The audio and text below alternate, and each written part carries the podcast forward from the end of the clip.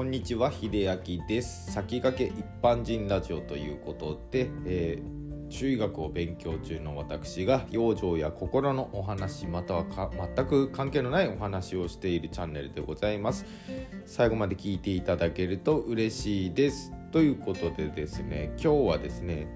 自分を作るものということでねお話しようかなと思うんですけれども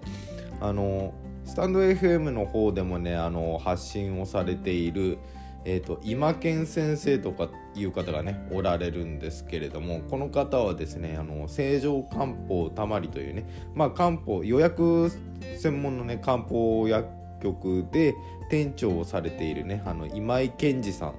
という方なんですけれどもこの今健先生がですねあのこの間のライブ放送で言われていた言葉でちょっと聞いてあこれは自分もちょっと大事にとっておこうと思えた言葉があったのでねご紹介させていただきます。でまあその回の放送はですねあのぜひ聞いていただければいいと思うんですがまあその中の放送の中でちょうどテーマに上がっていたのが確かにあの自分にとってまあ残った言葉自分の心に残った言葉ということでご紹介されていてで今健先生はあの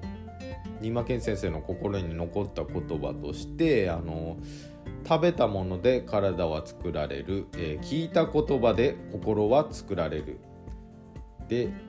あと口にする言葉で未来は作られるっていうことをおっしゃられていたんですね。これはあの講義を受けていた時にその講義の講師の方が確かおっしゃられていたそうな言葉でいやすごくねあの胸に響いたのもあるし確かにその通りだなと思ったんですね。まああの食べたもので体を作られるっていう点ではやっぱりあの漢方とか、まあ、養生をする上でおいてはすごく大切なことなんですね。なのであのやっぱり偏ったものばっかり食べていると体の調子どころかまあひいてはねあの心の調子まで乱れてくるんですけれどもまあ揚げ物ばかり食べていたら結局体が熱を持ったりとか吹き出物を持ったりとかねいろんなことをしてしまうし逆にその生野菜ばっかり食べていると体が冷えていっててしまうとかね。辛いものばかり食べていればやっぱり胃腸は刺激されるし肺はねあの乾燥に弱いのでまあアレルギーだったりとかね皮膚が乾燥したりとかいろんな不調が出てしまうということでやっぱり体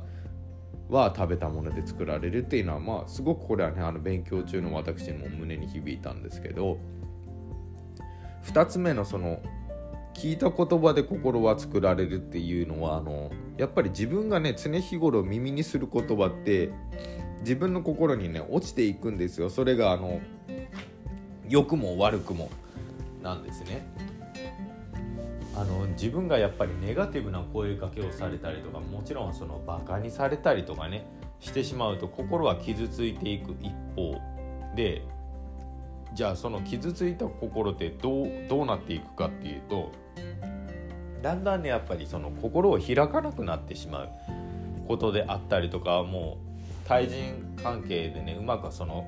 関係が傷つ築けないとか、まあ、人と距離を取るってことが常になってしまうんですね。なのでまあ人と距離を置いてしまったりその内向的な方とかねまあ、全部が全部ではないんですけれどもやっぱりどうしても人と距離を置きがちの人ってめちゃくちゃその過去にあの自分を傷つけられてしまった自分の心を傷つけられてしまったっていう場合もあるのかなと思ってまあ子供なんか典型的にそうですよね。まあその子供の頃のトラウマが大人になってもまだ消えずっていう場合もあるのでもちろんねその心の傷以外にもですね職場でずっと慢性的に愚痴を言う職場だったら自分の心も引っ張られていってしまうんですよ。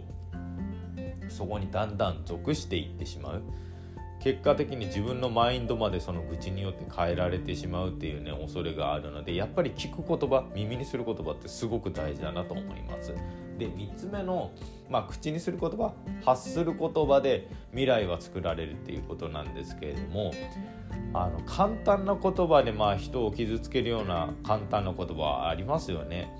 っていうのをね慢性的に使っているとやっぱり、ね、対人関係とか人間関係まあ自分のその後の未来もですねそういう風になっていくんですよ。人を否定し続けていけばもちろんだんだんだんだんあの周りにもあの自分を否定する人間がどんどん集まってきたりとか。特にですね高齢になってくるとね顕著に現れると思うんですけど自分の周りから人がいなくなってしまうんですよねやっぱりこういうことをしていると。なマイナスとかネガティブとか強い口調でやっぱり人に接する人って周りから人が消えていってしまうんですよまあこれが未来ですよね結局はなんで自分の未来をもしより良くしたいとかこ自分の進みたい方向に行きたいなと思ったらまずそちらにベクトルが向くような言葉っていうのを使っていくといいのかなと思います。なのであの実現したい希望があればしたいなだけじゃなくてなんなんするんだっていうね言い方をするのもいいですし。